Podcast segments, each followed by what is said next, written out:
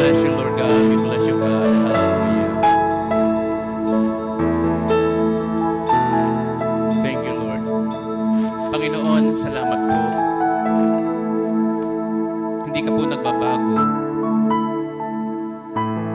Sa anumang panahon, kailanman, O Lord God, ikay nananatiling nariyan. Umaagapay, dumadamay.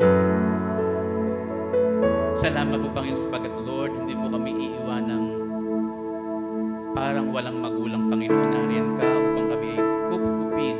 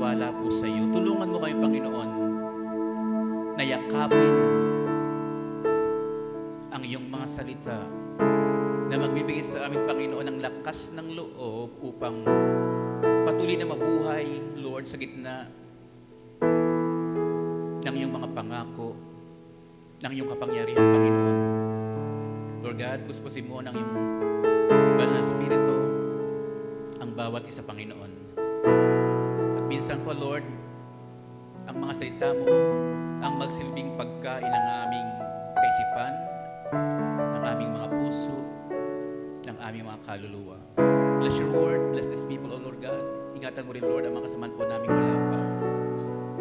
God, marami pong salamat. Cover us, Lord, in this place by the blood of Jesus. And we thank you, Lord God. In Jesus' name shall we say, Amen. Amen.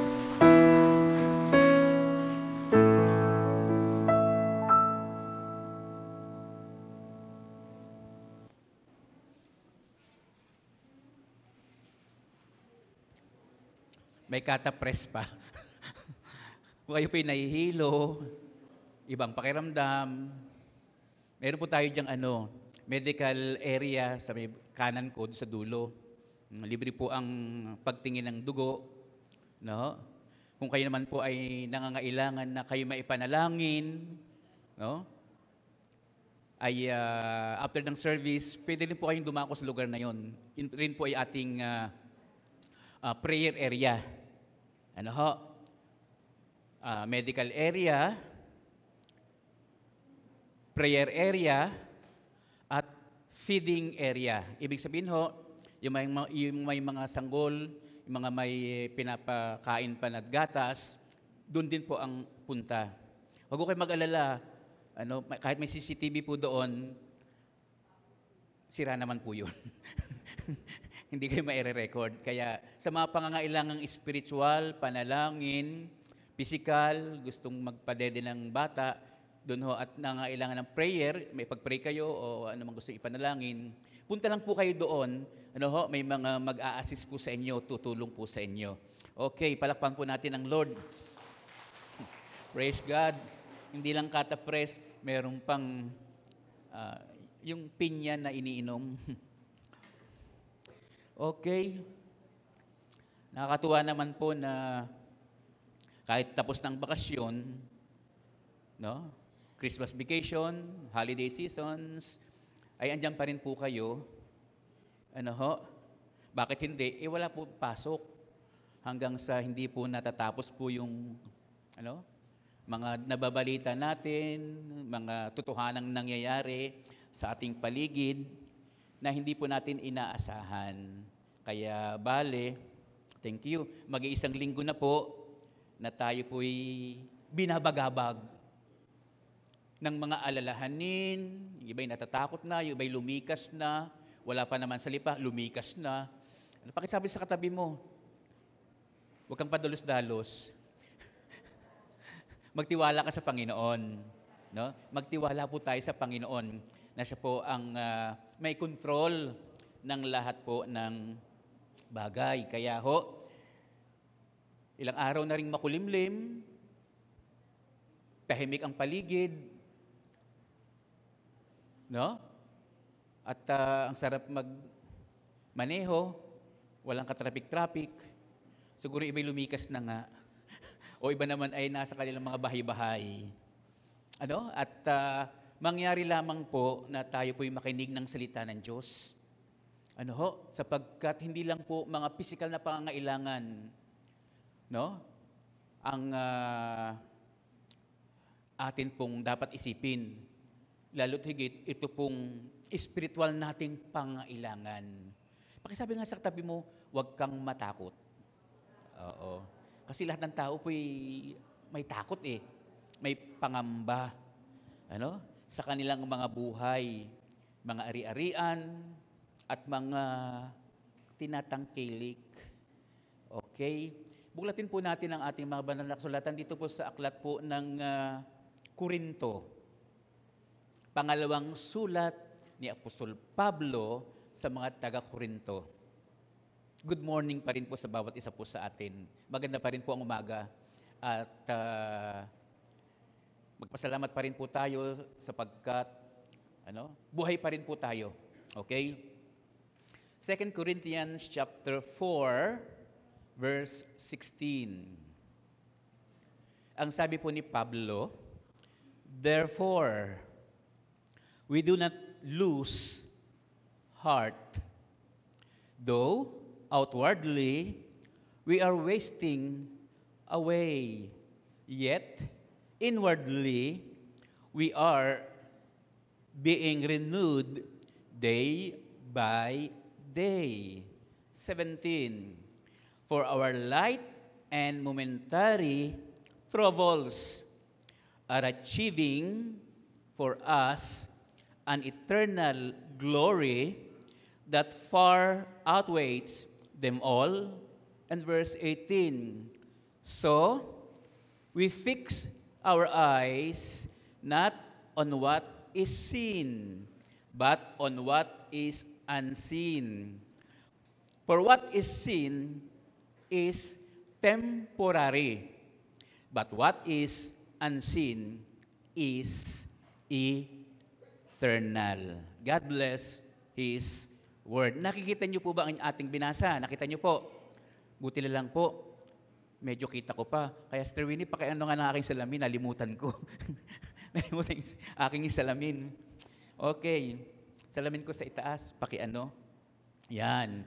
Ito po ay ang sulat, paalala ni Apostol Pablo sa kanyang mga ano, nadala sa Panginoon, mga mananampalataya sa lugar ng Korinto.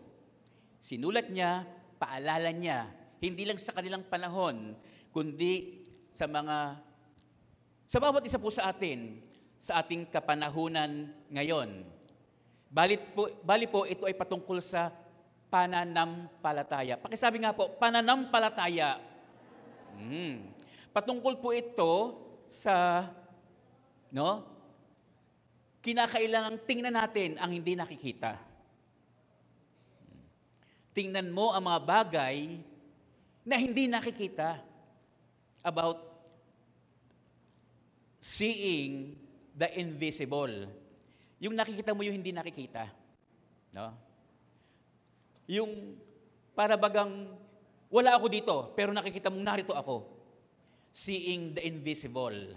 Alam niyo, invisible, hindi nakikita, pero makita mo. No? Patungkol po ito sa pananampalataya. Buhay pananampalataya. Tiniruan po tayo ng Panginoon para manalig sa Kanya, para magtiwala sa Diyos, para panghawakan ang Kaniyang mga pangakong ibinigay, no?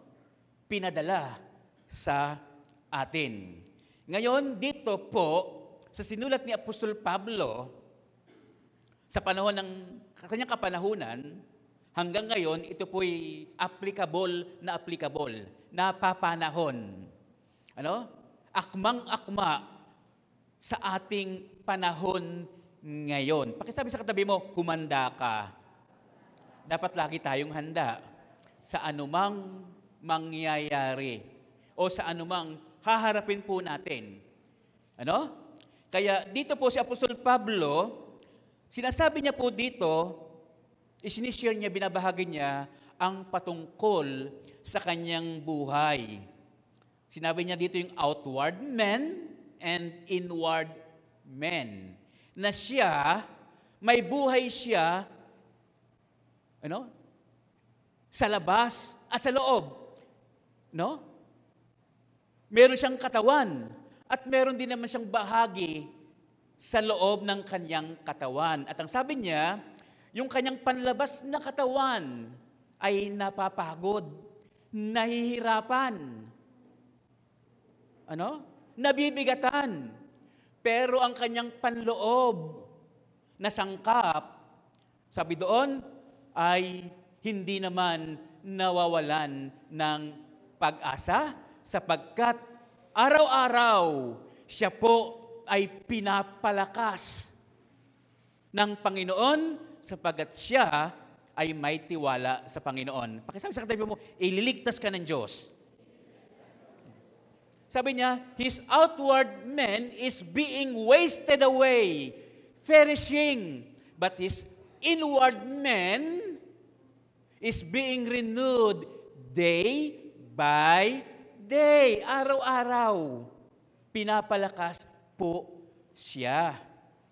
No? At ang sabi niya pa po dito, binanggit niya pa rin po na yung kasalukuyang kapighatian, no? Ito po, ito pong kapighatiang sinasabi niya na kanyang nararanasan ay bahagya lang at panandalian lamang. Kumbaga sa magluluwal na ng sanggol, hindi naman buong taon, dadamdamin niya yung sakit ano, sa pagluluwal ng kaniyang anak. Panandalian lang na kapag nailabas yung sanggol sa kanyang sinapupunan, na iluwal na, maginhawa na. Pakisabi sa katabi mo, relax ka lang. Ano? Yung ang salamin ko, ayun. Yung, uh, sabi dito, kapighatian na kanyang naranasay bahagya at panandalian lamang that today's trouble, today's trouble na ating naririnig, nakikita, at nararanasan sa kasalukuyan ay, sabi ho dito, is only a light and momentary trouble. Saglit lang po yan. Bahagya lang po yan. Pagputok ni Taal, tapos na. Hindi na tayo mag-iintay pa ng pitong buwan. Kasi po yung 1711, nang pumutok po ito, 1711, at least more than 2,000 ang namatay. After 50 years, nung 1965, panahon ni Makapagal, 50 ah, years oh, at least 50 years, pumutok uli. At ngayon pa 50 years na uli. 2020. Hindi po yan mapipigilan. Dahil buhay po ang bundok na yon, ang bulkan na yun, buhay po yon. Kaya nga tayo ho, na nakakasaksi sa ating panahon, sino ba dito isinilong 1965 o 1911? Kayo ho, 1911.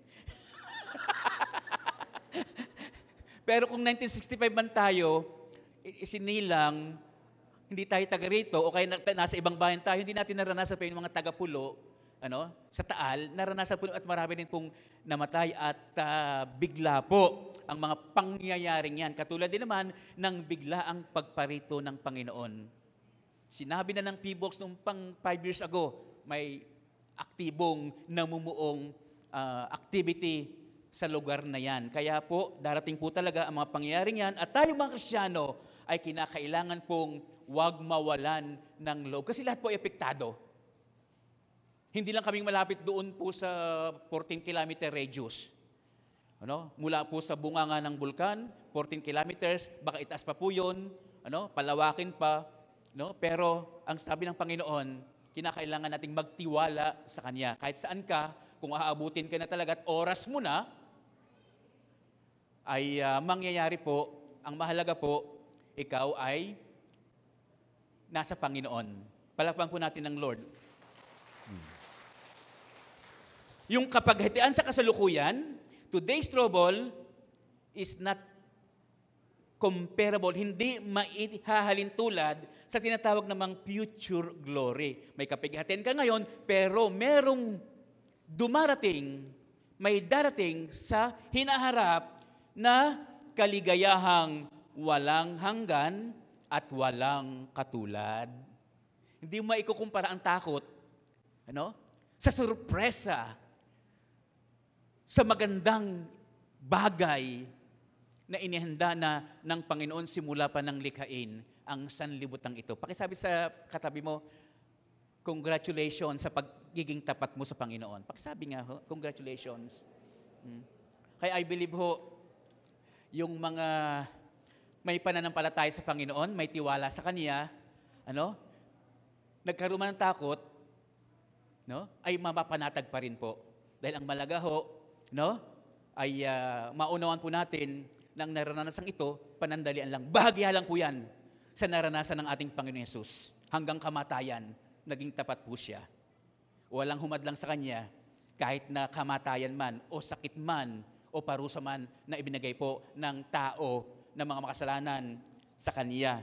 At pagkatapos ng Kanyang pighati, kaluwalhatian po ang Kanya pong ano, pinatunguhan sa kaharian ng Kanyang amang nagsugo sa kanya. At ang sabi pa po dito, no? Ipinapaalala po ni Apostol Pablo na pagtuunan natin ang ating pansin, no? Pagtuunan po natin ng ating mga kalooban, tingnan po natin yung mga bagay na hindi nakikita kaysa mga bagay na nakita po natin. Hindi yung nakikita mo, ang daming ashfall, alikabok, kahirapan, karamdaman. Huwag yun ang tingnan mo. Ang tingnan mo, kagalingan, magaling na ako. Pinalakas na ang aking loob, payapa na ako. Yan ang mga bagay na hindi nakikita. Kasi kapag dinamdam mo yung sarili mo, talagang no, pangihinaan ka ng loob. Kaya itong mga bagay na sinasabi ko po sa inyo, may mga paghahalin tulad na ginawa si Apostol Pablo. The outward man, the inward man, the future glory, the temporary uh, troubles, sabi po dito, the future glory, today's trouble, mga bagay na nakikita at mga bagay na hindi nakikita. Pinaghalin tulad niya yan. Ano, sa kanyang buhay at sa ating mga buhay din po. Ano? Ihalin tulad po natin ang ating buhay sa mga nauna po sa ating mga mananampalataya kung paano po silang nagtiwala pinanghawakan ang salita po ng Diyos sa kanilang mga buhay. Palakpan po natin ng Lord. Now, ang pinakasusing tala po nat, talata po natin ay itong nasa verse 17. Ang sabi po ng verse 17, ang bahagya at panandali ang kapighatian na dinaranas natin ngayon, sabi ni Pablo, na dinaranas ko ngayon ay magbubunga ng kaligayahang walang hanggan at walang katulad. No?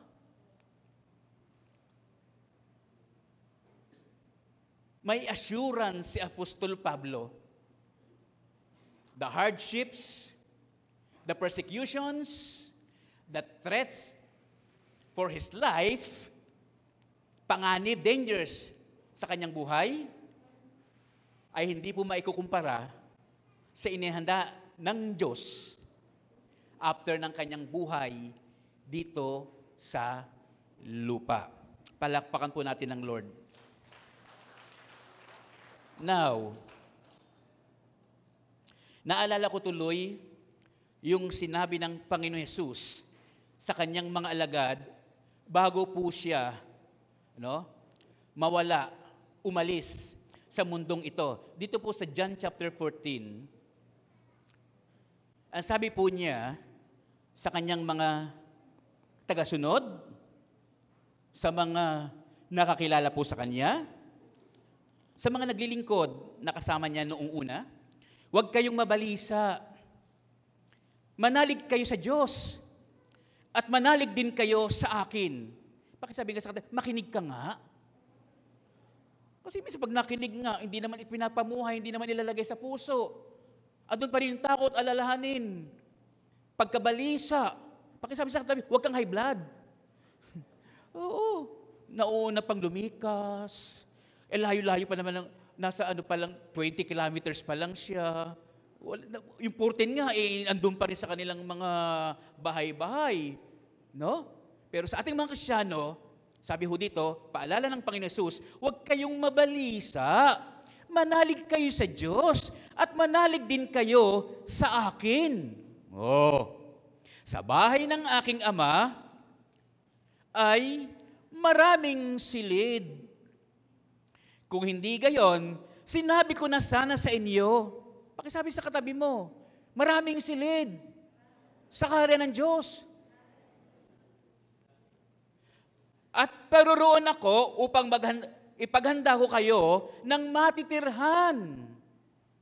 Kapag naroroon na ako at naipaghanda na kayo ng matitirhan, babalik ako at isasama ko kayo sa kinaroroonan ko.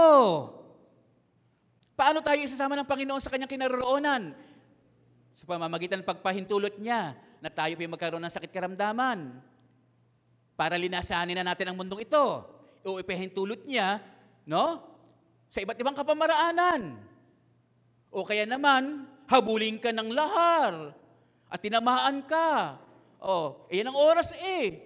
O kahit nasa bahay ka, umulan ng mga bato, at langhapin mo yung mga asopre, eh yung kumuhi ng kapamaraanan ng Diyos.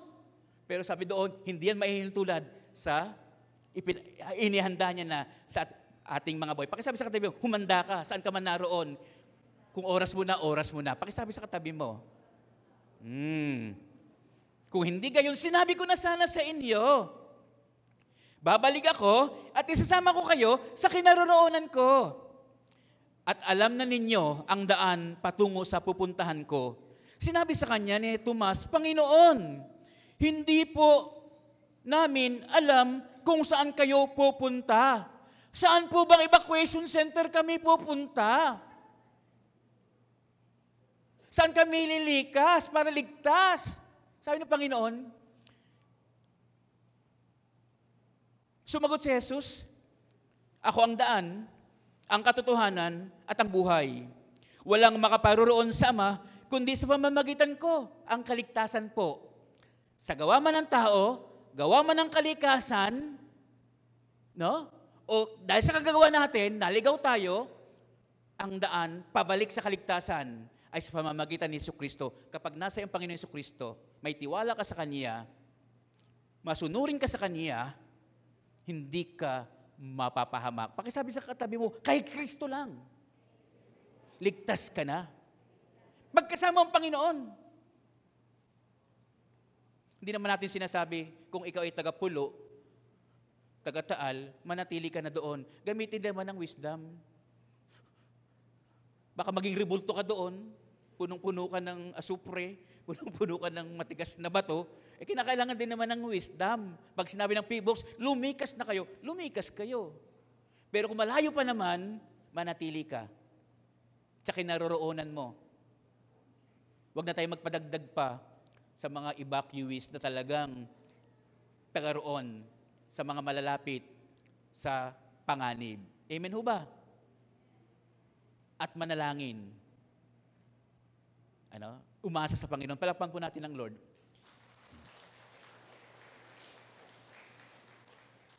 Walang makakapunta sa Ama kundi sa pamamagitan ko. Kung ako'y kilala ninyo, yan ho, yan ang sinasabi natin eh, kilalanin natin ang Panginoong Yesus.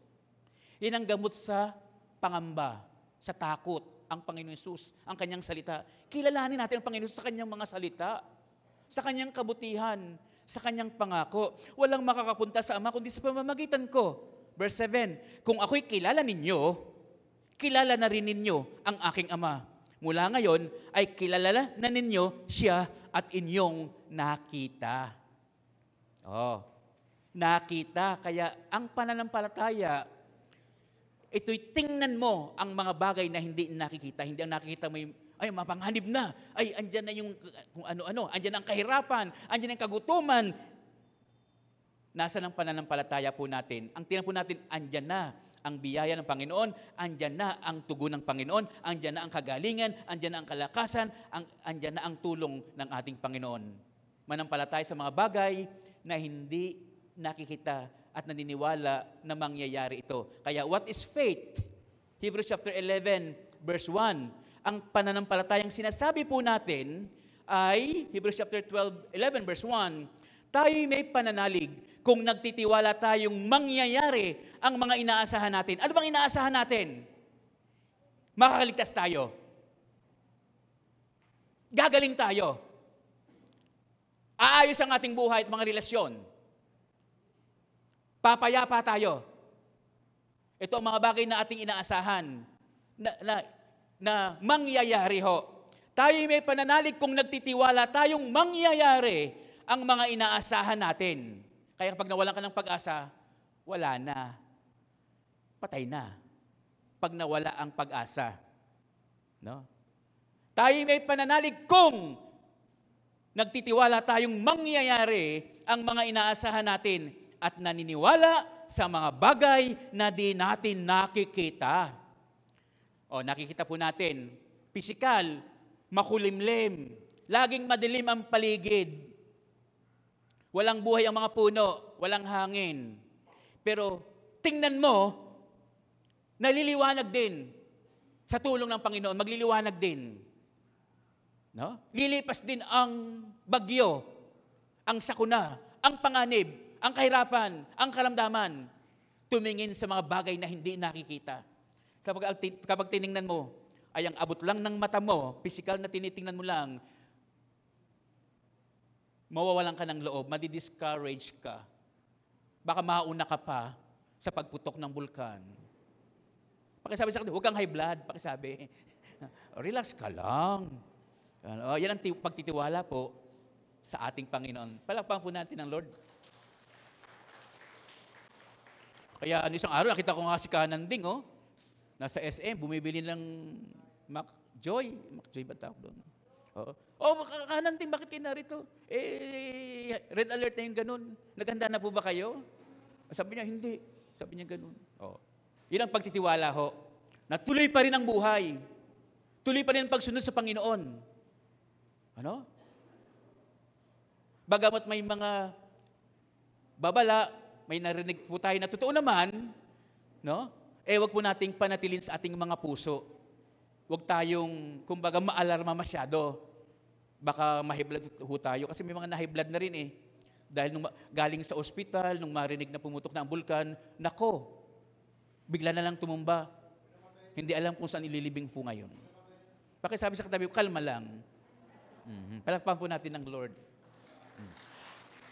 11 verse 2, At kinalugdan ng Diyos ang mga tao noong una dahil sa kanilang pananalig sa Kaniya. Now, faith is being sure of what we hope for and certain of what we do not see. Tiyakan pong mangyayari ang mga inaasahan natin kung may pananampalataya po tayo. This is what the ancients, yung mga tao nung una, were commended for. Hinangaan po sila at kinalugdan sila ng Diyos dahil sa kanilang pagtitiwala sa pangako ng Panginoon, hindi sila iiwanan hindi sila pababayaan. Katulad ng sinasabi nung isang broadcaster, tingnan mo yung mga tagal-taal na yan. Iniwan ang mga kabayo, mga bakat, mga alaga nilang hayop. Eh, sabi ng mga magsasaka doon, baka hindi niya alam kung ilang kilo ang isang kalabaw. Sampung, hindi lang to sampung kilo. Uunahin pa ba namin si kalabaw kaysa sa aming mga buhay? Di ba? Sino ano bang mahalaga? Kabayo o tao? Sigurado mo muna yung buhay natin. Kaya unahin po natin ang buhay natin. Ano? Kinakailangan magkaroon ng assurance na tayo po'y ligtas bago natin alalahanin no, ang mga panganib na yan, na tayo po'y ligtas, na anumang sandali, andyan ang Panginoon upang tayo po ay Kanya pong tulungan. Palakpakan po natin ng Lord. Amen. Yan ho. Now, gusto ko lang pong basahin itong, maganda po ito eh, isang devotional. Sabi ho dito, bahagya at panandalian. Ito yung mga panganib. Naranasan natin sa kasulukuyan at mararanasan pa bahagya at panandalian lang ang mga panganib na tayo po'y damay po dito. Tayo po'y taga Batangas. Malapit sa volcano, no? Nakapaligid mga barangay dyan, kasama po ang lipa, ano at maaring uh, anumang sandali ay uh, magkaroon po ng hindi nating inaasahan. Tayo po ay nakakaranas din po nito, pero bahagya lang daw po ito, panandalian. No? May isang gabi sa buhay ng mga Israelita ng ang Diyos, ng Diyos kay Moises na sa gabing iyon ay kinakailangan magtago ang bayan ng Diyos, mga Israelita, sa kanilang bahay-bahay. Magtatago sila. Dadating ang anghel ng mamumuksa. Dadating ang lahar ang aspol. Pero sino ba mag-aakala? Bigla-bigla naman po yun. Pero may babala ang Diyos. Sinabi na sa mga taga-Peebles, buhay yan. Kumukulo dyan. Na anak na lalaki ng mga taga-Ehipto ang nangamatay. Nadamay pati mga hayop. Pero ang naligtas po ay ang mga Israelita. Ang mga nakinig kay Moises sa kanyang babala. Ang mga naghanda nilampasan po sila ng anghel ng kamatayan. Walang namatay sa kanila dahil nanatili sila sa kanilang bahay at sila po'y nakikiramdam lang, nananahimik lang sa gagawin ng Diyos. Pakisabi nga sa katabi mo, manahimik ka. Huwag kang mataranta. May ginagawa ang Diyos. Palapakan po natin ng Lord. Kaya sabi po ng aming kapitbahay, na abogado, nung makausap, tanong ko eh, oh, kasi karamihan po sa aming subdivision, parang kami na nga lang yata ang tao. sabi, bakit tayo tahimik dito? Yung iba patay ang ilaw. Dati kabi-kabi lang mga nagbibidyoke, eh, kantahan ng kanta, parang tapahimik yata. Oo, wala na sila. Para tayo na lamang, Sister Winnie. Oh. Eh, nandun pa yung kapitbahay po namin isang bugada. Sabi ko, lilikas na po ba kayo dahil mga kamag-anak niyang taga mataas na kahoy nagpuntahan sa kanila, kamag-anak? Eh, may, kaya may mga rep, ano rin po doon, mga nagsilikas. Tinanong ko siya, oo, oh, naghahanda po ba kayo lumikas? Pero sabi niya, ang sabi sa kanila, kapag level 5 na, di puto ka na yan, ano? Mga bato, asopre, kapag puto ka na, po, um, ng bulkan, Huwag na daw lumabas ng bahay dahil tiyak tatamaan ka na, hahabulin ka na. Ibig, kung saan ka doon ka na lang kasi pag tumakbo ka, eh mas mabilis yung ano nila, yung kanilang pagrakasa. Kaya kung saan ka manahimik ka na lang. Kung nasa bahay ka, manahimik ka na lang doon.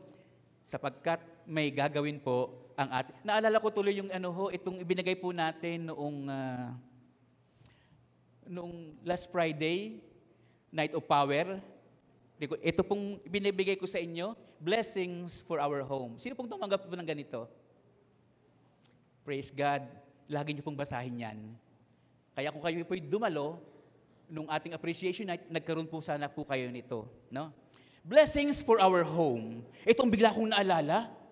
Blessings for our home.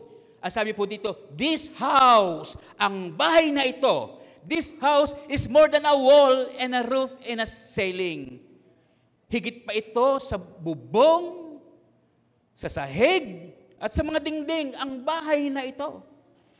This house is more than a fortress against the heat and the rain and the storm. Ang bahay na ito ay higit pa sa kublihan, taguan, laban sa init, bagyo, at ulan ang bahay na ito. Ididideklara po dito eh. This house is more than a residence of good-natured and respectable family. Ang bahay na ito, dito na ninirahan ang mga sumusunod sa Panginoon. Kung nagkaroon po sana kayo nito at dumadadul po kayo sa gawain ng Panginoon, ano, may paalala po sa inyo ang Panginoon. Bahay-bahay po natin ay kanya pong aariing ano, naninirahan din po siya doon kasama ng sambahayan po natin. No? Sabi po dito, this is a home. Ang bahay na ito ay tahanan. Di ba? Pag lumabas ka ng bahay, may aksidente, may cellphone snatcher, may may may usok na nakamamatay dahil sa tambutso. Ano? May may budol-budol. Oh, mangyayari yan sa atin kapag ula po tayong protection from the Lord. Pero di ba pag uwi mo ng bahay, ligtas ka. Di ba? Ligtas ka.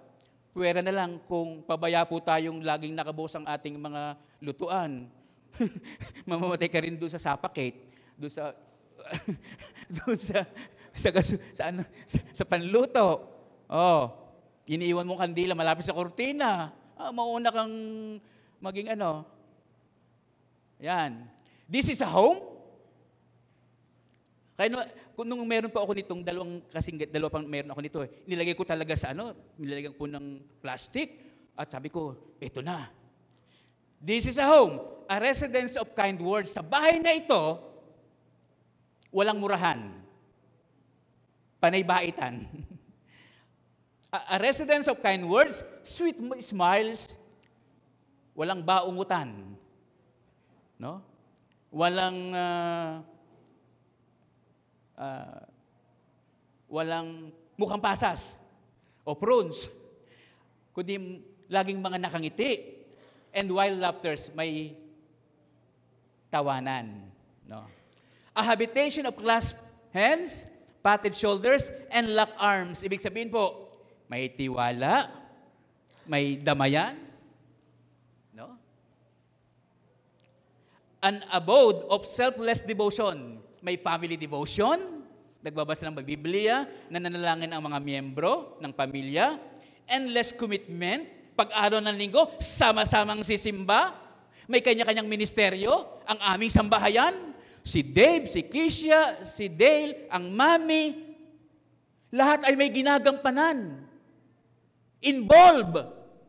May bahagi sa karya ng Diyos sa lupa na magdadala po no, ng galak pagharap sa ating Panginoon. Pakisabi sa katabi ang sambahayan mo ba, kumusta? Pakitanong mo nga, Bising-busy po ba sa mga pamamasyal? Bising-busy po ba sa mga pagpaplano kung saan pupunta at bibilhin? Pagpapayaman? Pag-unlad ng sarili, imbis na pag-unlad ng gawain ng ating Panginoon?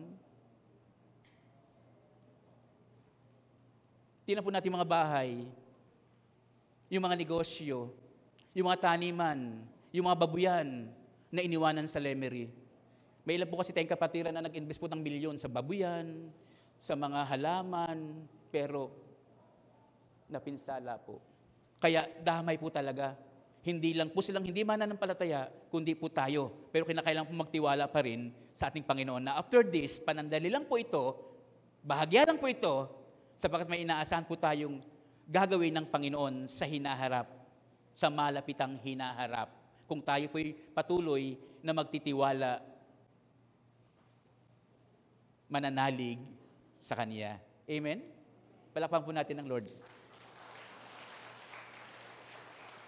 Ang bahay na ito is an abode of selfless devotion, endless commitment, and limited love.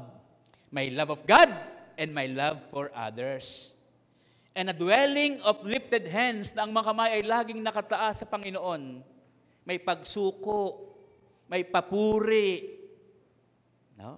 Ang kamay ay iniaabot sa kapwa. Kaya nung mabalitan po ni Mr. Winnie na pumunta ang bulkan nung linggo, ano, agad-agad, nag-post po yan, kinakailang tulungan, damayan. Kaya kinabukas na araw ng linggo talagang dumami po yung mga relief goods na ipinapamahagi po ng ating mga kapatiran sa iba't ibang relocation refugee centers. ano, sa mga napinsalang nagsilikas kung saan man po sila naroon sa lipa. In a dwelling of lifted hands, bended knees. Kaya sabi lagi sa manalangin tayo. Sa pananalangin ng may pananampalataya sa Panginoon, po pwedeng yanigin ang bundok at pwede rin naman itong payapain. Pakisabi sa katabi mo, kalma ka lang. Manalangin ka sa Panginoon para hindi ka nayayanig. No? Abandoned knees and surrendered hearts. Panginoon, ikaw na pong bahala sa akin, sa amin. Ano? Basta ang kanlungan namin, ikaw. Ang tunay naming tahanan ay ikaw. Doon kami magtatago, hindi lang sa bahay na ito, kundi sa iyong malalabay na pakpak. Pakisabi sa katabi mo, hindi ka maano kung ikaw ay nasa ating Panginoon. Palakpan po natin ng Lord. This house, ang bahay na ito, is a home, ay isang tahanan because this is a house. Sapagkat ito ang bahay. Where ang bahay na ito ay bahay kung saan Jesus is Lord. Si Jesus ang Panginoon sa bahay na ito. Kaya pag uwi nyo ng bahay, ipanalangin yung bahay nyo. Oo, ipanalangin yung bahay nyo sa Panginoon para hindi kayo dalawin ng sakuna, ano? ng panganib, ng kalugihan, ng karamdaman, ng sumpa, sapagkat ang bahay na yan ay bahay ng Panginoon kung saan si Jesus ang ating kaligtasan, where Jesus is Lord. Panalangin yung bahay nyo. Dahil doon nakakanlong ang mga mananampalataya ng Panginoon. Amen po ba? Now, sabi pa po dito, isang gabi yon sa buhay ng mga Israelita. Dahil ang plano ng Diyos, ang kanyang bayan ay palayain sa pagkaalipin sa ibang bansa, sa Ehipto. Kaya ayaw payagan ng paraon, ng hari doon. Kumbaga itong mga Israelita, mga domestic helpers, mga tagapangalaga ng kanilang mga hayop, ng mga Israelita, ng mga Ehipsyo. Kumbaga mga alipin, mga alila. Sila ang bumubuhay sa mga taga-Ehipto. Kung wala silang mga manggagawa, mga empleyado sa Ehipto, babagsak ang Ehipto. Eh, ang plano ng Diyos lima palaya dahil bahay nga ng Diyos, pinapatubayan sila. Kaya siya gumawa ng kapamaraanan para maligtas po ang mga Israelita. Ito is pamamagitan ng sumpa, kamatayan, upang sila'y payagan na ng ito. Kaya nang dumating yung angel na mamumuksa, ano? Imbis na bidyoke ang maririnig, panahihiyawan, sigawan ng panaghoy ng iyakang matindi dahil bawat bahay ay may namatayan ng kanilang mahal sa buhay. Ngayon, ang presidente nila, imbis na ihian ang mayon, ang ihian yung Taal Volcano, imbis na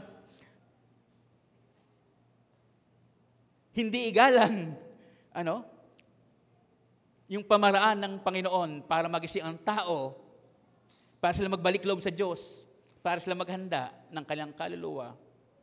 No? Pinayagan sila ng hari ng Ehipto. Pinatawag si Moises, pinapayagan ko na kayo umalis ng. Kunin niyo na ang gusto niyong kunin. O hingin. Umalis lang kayo sa bahay na ito. Alam niyo, maraming mga Israelita ang nagsiyaman.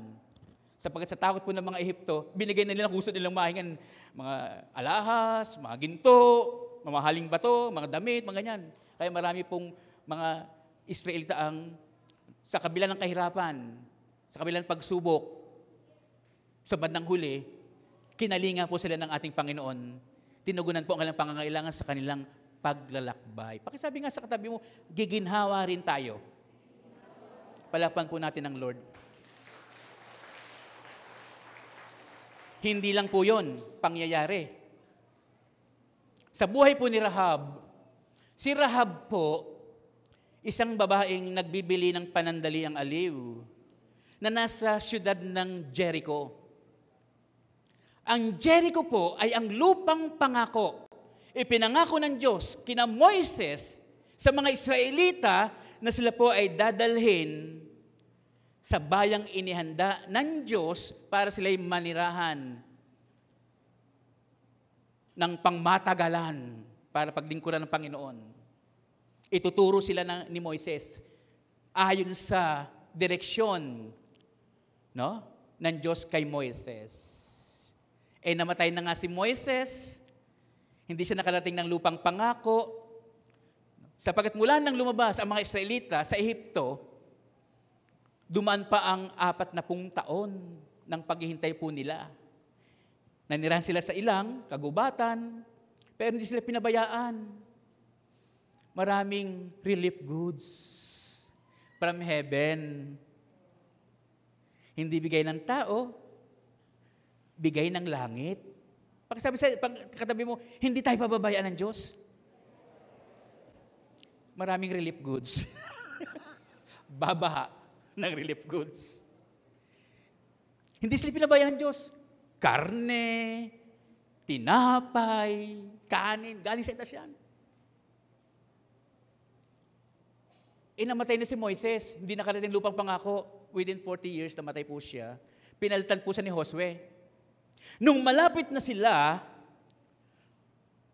sa siyudad ng Jericho, kung saan yun ang lupang pangako, nagpasabi ang Diyos kay Josue, Josue, magpadala ka ng tiktik, espiya, sa lugar ng Jericho, sa lupang ipinangako ko sa inyo. Nagpadala nga si Josue kung ano ang kalagayan sa siyudad na yon. Aba, ang daming army. Masagana ang lupain yon. Maraming mall. Tindahan. Sagana. Ang gaganda ng ani doon, ang lalaki. Hindi pangkaraniwan yung mga bungang kahoy. Sagana. Nabalitaan ngayon ng hari ng Jericho. May dalawang tiktik na nakapasok ng syudad at naninirahan sa bahay ni Rahab.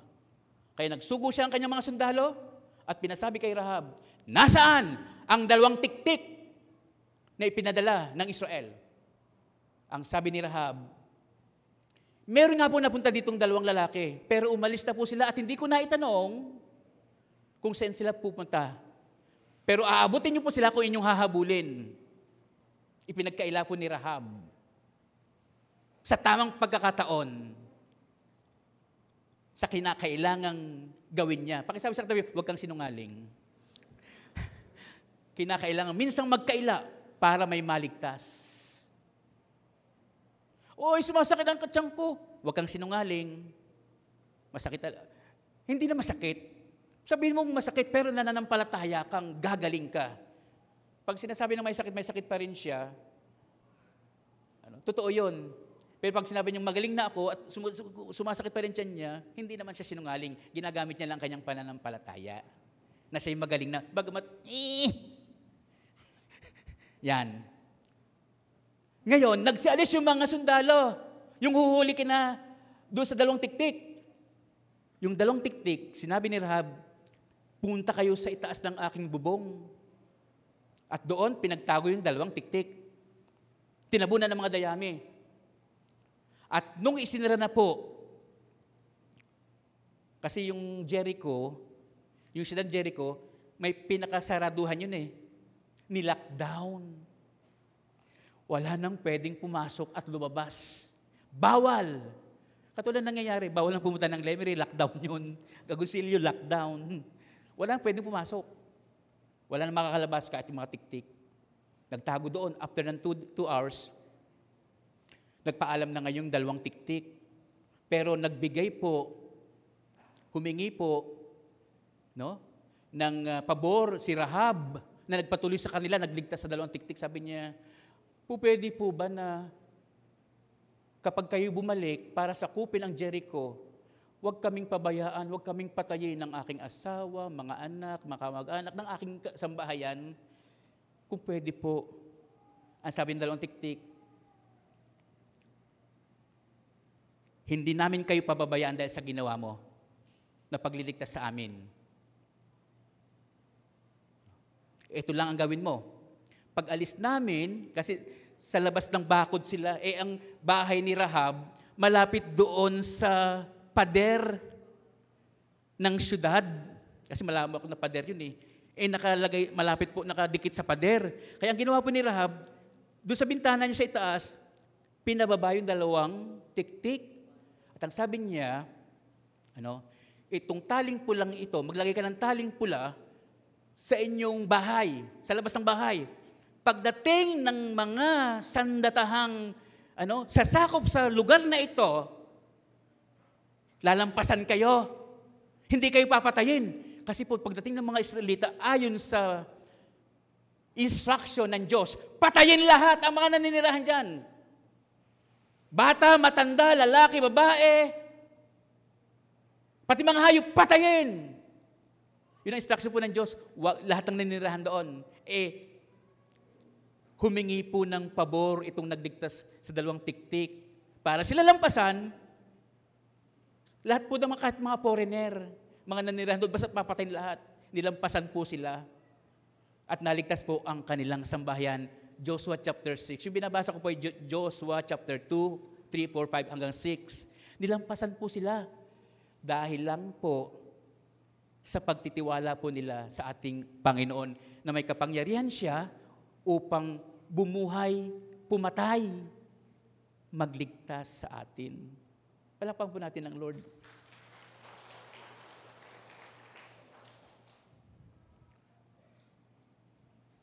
Now, Diyan po, makikita po natin that God executes judgment. Siya po ay nagsasagawa ng kanyang paghatol. Hinahatulan niya ang nagmamalabis, ang mga makasalanan, ang mga hindi masunurin, napupuno po ang salop. Kumukulo na po ang bulkan. Kaya kinakailang pumutok na po yan. Kahit naman napapakulo ka ng tubig, di ho ba? Pag kulong-kulo na yan, umaawas na. Umaawas na po siya. Kaya ang galit po ng Diyos, darating po yan sa panahon na siya po ay kumilos na. Siya ang nagsasagawa ng kanyang paghatol, siya ay nagpaparusa. Nagpaparusa po siya kaya nga sabi po sa lumang tipan, walang kaligtasan ang mga makasalanan. Siya po ay nagbibigay sa atin ng instruction. Sinasabi niya ang mga dapat natin gawin. Manatili kayo sa bahay, magpahid ng, ipanalangin ang bahay niyo, ang inyong pamilya. Manirahan ang Panginoon Yesus sa inyong mga bahay. Ang salita niya, magkaroon ng pitak sa ating mga puso. Unahin ang Panginoon. Kaysa kung saan sa tayo pumupunta, gumagawi, ginagawa. Yan ang mga bagay. Kaya mamili po tayo eh, mga bagay na pangkasalukuyan ba? O mga bagay sa hinaharap ang kinakailangan nating maging prioridad, ang dapat nating unahin. Nagsasabi siya ng mga dapat nating gawin. Salita ng Diyos. Siya po yung nagliligtas. Nagpapalaya po siya. Iniligtas si Rahab. Dahil naniniwala siya na ang bayan niya ay gugunawin. Sasalakayin. Dahil nabalitaan po kasi ng mga taga Jericho, kasama doon si Rahab, ang ginagawa ng Diyos sa mga Israelita para sila makarating ng Jericho, kinakailangan nilang tumawid muna ng ilog. At sa ilog na yon, nagkaroon ng highway. Sa Ehipto man, nabalitaan din po nila, yung dagat na pula ay nahati. Naging NLEX, SLEX, EasyTex. Dahil walang imposible po sa Diyos. Nabalitaan po nila yung kapangyarihan ng Diyos na sumasama sa mga Israelita. Kaya nung ang instruction ng Diyos kina Josue, bago, kasi nga ang Diyos gumagawa po ng ano, ng mga dapat nating gawin. Bago nyo sakupin ang Jericho, na matitibay ang moog, makakapal ang pader, maraming sundalo na nakabantay. Bago niyo siya lusubin, ang lusod na ito, pitong araw kayong may gagawin. Sa una at ikapitong araw, sa una at ikapitong araw, i-celebrate ninyo ang pista ng tinapay na walang levadura. Yung walang pampalsang tinapay para gunitain ang pagliligtas ng Diyos sa mga Israelita sa Ehipto. Ibig sabihin, sa inyong kalagitnaan, kinakailang magsisi kayo. No? Kinakailangan magbago na kayo. Alisin yung mga pampalsa ng kasalanan. Magtiwala sa Diyos. Ang unat kapitong araw, bago nyo lusubin ang Jericho, ano? i-celebrate nyo ang araw ng Panginoon, ang pagliligtas ng Diyos. Una at kapito. At sa pitong araw na yan, lilibutin ninyo. Una na yung mga manunugtog, mga mga awit, at mga pinunong ng Israel. Lilibutin nyo ang lungsod ng Jerusalem sa labas ng bakod ng Jericho pala, Jericho. Pitong araw. Hip, eh, eh, tahimik lang kayong gagawin yon. Wala mo nang maingay. Pakisabi sa katabi mo, makinig ka. Huwag ka maingay. Wala mo nang maingay. Kumbaga, be still and know that I am God. Tahimik lang kayong lilibot. Yun ang, doon tinawag yung Jericho March. Tahimik lang na nanalangin. Kahit may pumuputok na bulkan, tahimik lang. Pito. At sa kipitong araw ng inyong paglibot, tumigil kayo sandali. At sabay, sabay sa hudyat ni Josue, alam nyo kasi, nung habang ginagawa po nila yon sa loob ng pitong araw, nagsarado ang Jericho. Yung lusod ng Jericho, hindi na, pinal, hindi na nagpapasok ng tao dyan. At hindi na rin pwedeng lumabas yung mga nandun. Talagang totally lockdown. Bawal na. Dahil takot sila nga sa mga Israelita, lululilibot doon, ipitong araw. Kaya itong si Rahab, pitong araw rin silang nanatili sa kanilang bahay. Pakisabi sa katabi, huwag kang pag-alagala. Maraming alikabok. si Rahab, naghintay lang sila sa kanilang bahay, mga kamag-anak niya, mga mahal niya sa buhay. Nanahimik lang sila, nagpe-pray. Pero, pero pinanghawakan nila yung pangako sa kanila, sila ay lalampasan ng mga sundalo ng Israelita, sila ililigtas. Oh. Sa kapitong araw, paglibot nila Josue, sabay-sabay silang nilang tutugtugin ang mga instrumento nila at magsisigaw sila, Jesus is Lord! Anong sigaw? Sigaw na ba yan? Yung makakapagbabagsak ng pader. Makapagpapabagsak ng takot. Makapagpapawala ng takot at karamdaman. Yung makapagliligtas sa atin, anong sigaw? Congratulations, sabi sa katabi mo. Hindi ka babagsakan ng pader. yung mga malapit sa bulkan, di ba? Yung mga semento, yung mga karsada, umalsa, nabitak, gumuho ang mga bahay. Ano? Pakisabi sa katabi mo, kung magtatapat ka, hindi ka bubuwalan ng semento. Oo, ililigtas sila ng Panginoon. Kaya nung sabay-sabay silang nagsigawan, ang nakapagpabagsak, hindi yung kanilang sigaw, kundi ang pagkilos ng Diyos, ibinagsak yung pader para makapasok ang mga DSWD,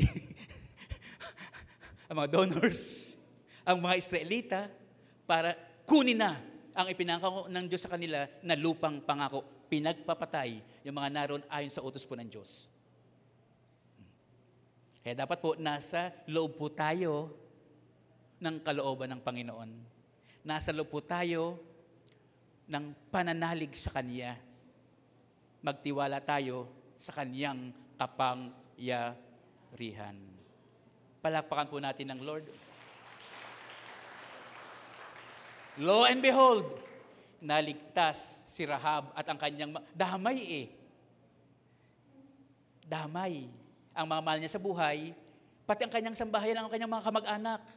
Dahil naniwala kay Rahab, ililigtas sila. No? Naligtas sila? Napalaya sila? No?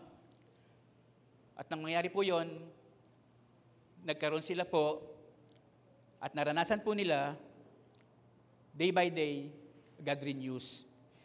Nagbibigay ng kalakasan at sigla na makita po natin masaksihan ang kapangyarihan ng ating Panginoon. Now, gusto ko pong basahin itong Romans chapter 8 bago po tayo maghiwa-hiwalay. John chapter 8 verse 18. Sabi po dito, si Pablo uli nagsasalita ha. Romans chapter 8, verse 18, sa ganang akin, ang mga pagtitiis sa kasalukuyan ay hindi maihahambing sa ihahayag na kaluwalhatiang sa sa atin Nananabik ang sangnilikha na ihayag ng Diyos ang kanyang mga anak. Tayo po yan, nananabik ang sangnilikha. Nabigo ang sangnilikha, hindi sa kagustuhan nito, kundi dahil sa ito ang niloob ng Diyos. Gayon man, may pag-asa pa. May pag-asa pa. Verse 21, sapagkat ang sangnilikha ay palalayain sa pagkaalipin nito sa kabulukan at makakahati sa maluwalhating kalagayan ng mga anak ng Diyos. Alam natin na hanggang ngayon, verse 22, alam natin na hanggang ngayon, ang sangnilikha ay dumarating sa paghihirap, dumaraing sa paghihirap. Ang hirap sa evacuation center, ang hirap ng wala sa bahay.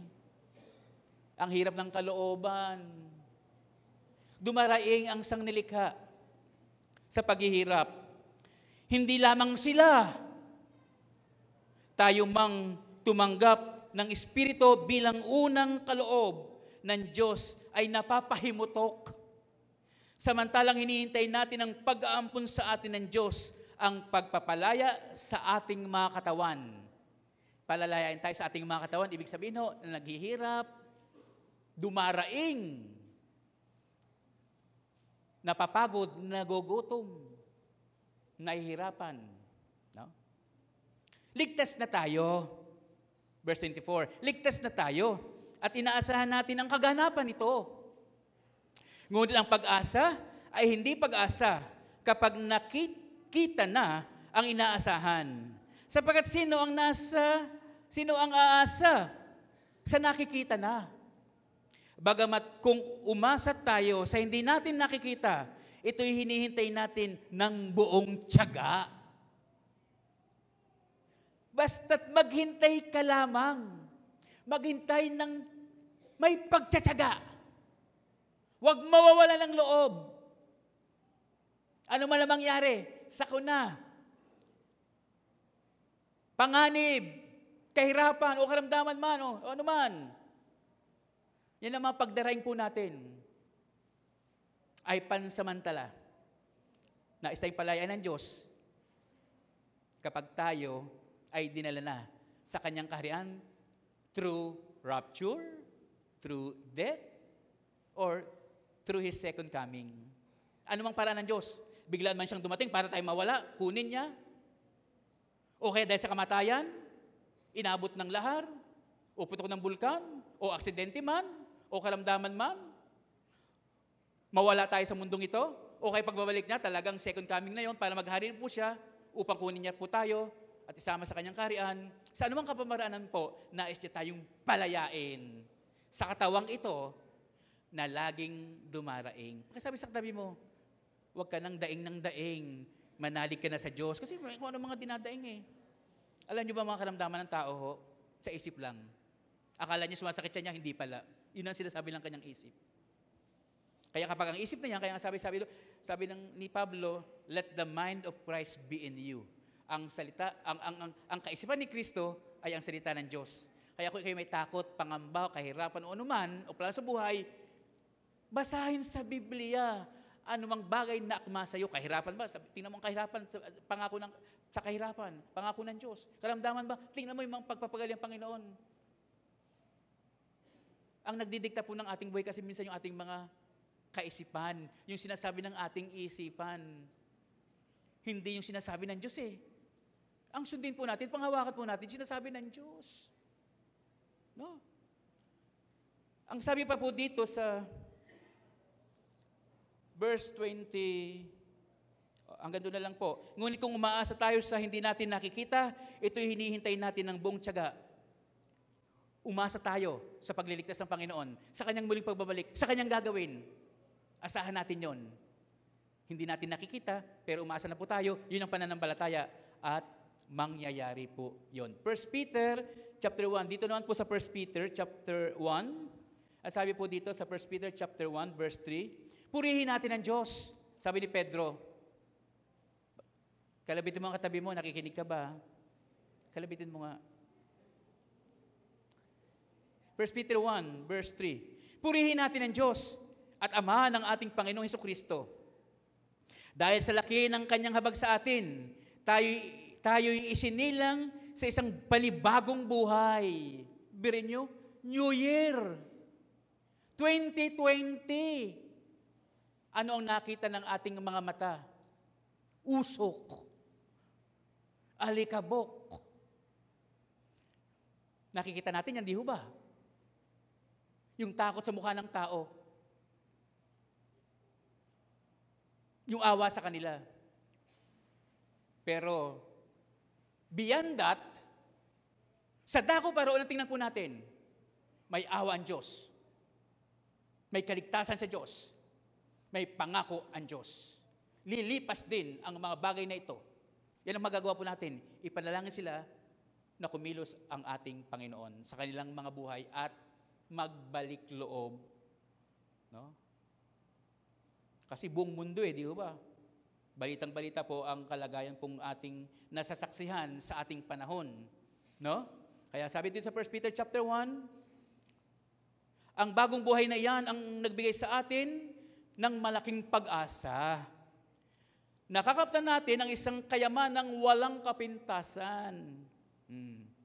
Kaya marami pong mga, di ba, namibigay ngayon yung kanilang yaman, yung kanilang sobra, yung kanilang kayang itulong. Walang kapintasan at masisirang kayamanang yan na iniipon natin sa langit, mga kagandahang kalooban at di kukupas. Ang kayamanang iyay nakalaan sa inyo doon sa langit. No. Sapagat kayo'y sumampalataya, iingatan kayo ng kapangyarihan ng Diyos. Sabi ni Pedro. Sapagat kayo'y sumampalataya, iingatan kayo ng kapangyarihan ng Diyos. Samantalang hinihintay ninyo ang kaligtasang nakalaang ihayag sa katapusan ng mga panahon. Hoy, makinig po tayo ito na ang huling panahon.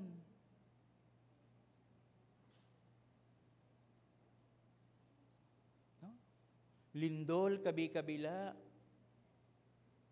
Pagputok ng bulkan.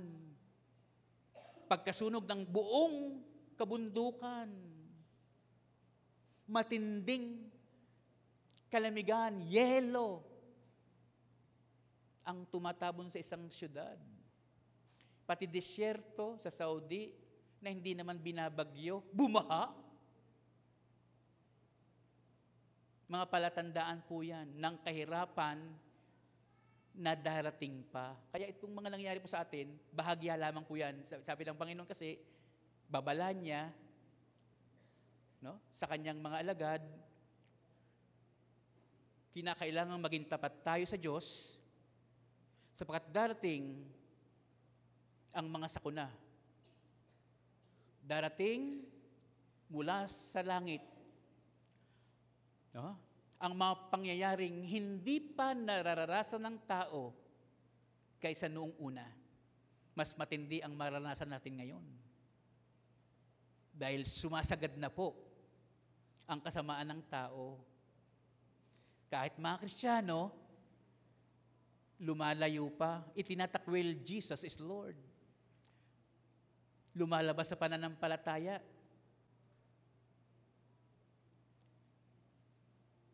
Hindi na sumusunod. Nagmamahal sa Diyos, pero walang takot sa Diyos. Palatandaan po ito ng huling panahon. Pero bahagya pa lang po ito. Dahil mas matindi pa. Ah, Kaya naalala ko tuloy sinabi ng Panginoon eh, yung mga nasa loob ng bahay, huwag nang pumunta ng bubong ng kailang mga bahay. Yung mga nasa bubong ng bahay, huwag nang pumunta pa ng kabundukan. O sa mga ilang, eh, ibig sabihin ho, manatili ka at manalangin ka. Umasa ka sa kapangyarihan ng Panginoon. Panginoon, niligtas mo po ako. Diyos ko po, Diyos ko po. Wag po, wag po.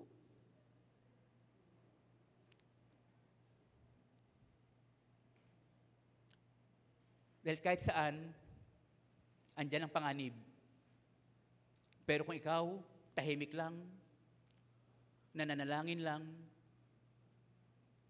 nakatutok ang paningin mo sa kamay ng Panginoon, sa kaligtasan na gagawin niya, ikaw ay nababalutan ng kanyang kapangyarihan para ikaw ay maingatan. Now, sabi po dito,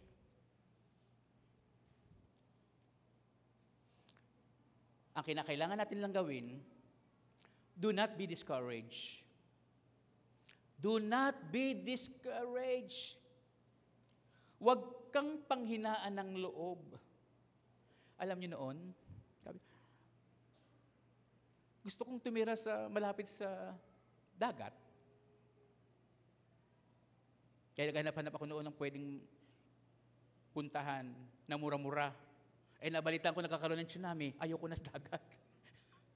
At doon na lang sa malapit sa bulkan. Para habang kumainom ka ng kape, uh, tanaw mo yung Instagrammable. Pwedeng mag-selfie-selfie. Eh, nagkaroon naman, ako, buti na lang. Kasi may mga bagay tayong gusto, nawawala yung oportunidad, kahit bakit hindi nangyayari pala mga bagay na yon.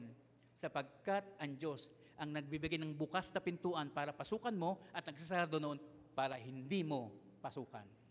Pakisabi sa katabi mo, mag-ingat ka sa plano mo. Baka yan ang ating ikabagsak. Dahil sarili nating isipan, sarili nating kagustuhan kaysa isipan ng Diyos o kagustuhan ng ating Panginoon.